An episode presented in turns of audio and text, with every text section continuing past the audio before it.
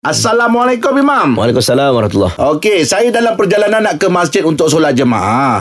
Dalam perjalanan tu ada pula yang minta tolong. Mana perlu saya dahulukan? Tolong orang ataupun terus ke masjid, Mam? Okey, tolong orang tu bawa pergi masjid lagi baguslah. Ah, itu dia. Okey, baik. Sebenarnya waktu ni, solat ni ulama bincang. Ha-ha. Solat ni muasang. Waktunya luas. Ada waktu fadilah, waktu yang awal, hmm. afdalnya. Contohnya lepas-lepas azan tu terus solat. Hmm. Ada waktu jawas, ada waktu karahah, oh. ada waktu haram. Haram. Hmm. Ada ini dia sebut. Hmm. Perbezaan. Waktu haram ni dah bila ujung-ujung lah, Mam. Ah, dia semayang-semayang confirm. Rokat pertama dia sempat, rokat ketiga tu dah masuk azan. Azan waktu ah. lain. Ah, itu haram. Okay. Ada waktu karahah, maksudnya ngam-ngam habis bagi salam tiba-tiba masuk waktu lain. Ah. Ada waktu afdal.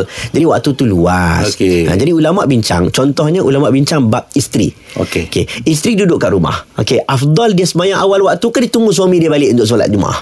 Awal waktu. Kan dia duduk rumah. uh-uh. Suami dia kata ni, abang on the way ni, nak balik uh-uh. ni. Kita uh-uh. semayang jemaah sekali awal waktu ke ataupun jemaah dengan suami. Ulama bincang bab ni.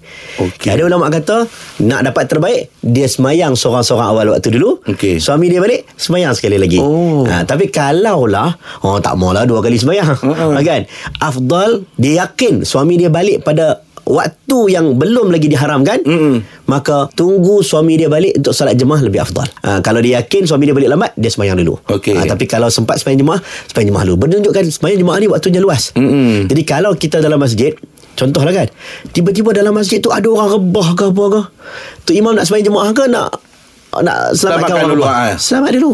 Okey. Ha, kena faham. Ha, selamat dulu. Habis mai habis selamat tolong orang solatlah. Solatlah. Tak ada masalah. Okey, baik. Terima kasih Imam ya.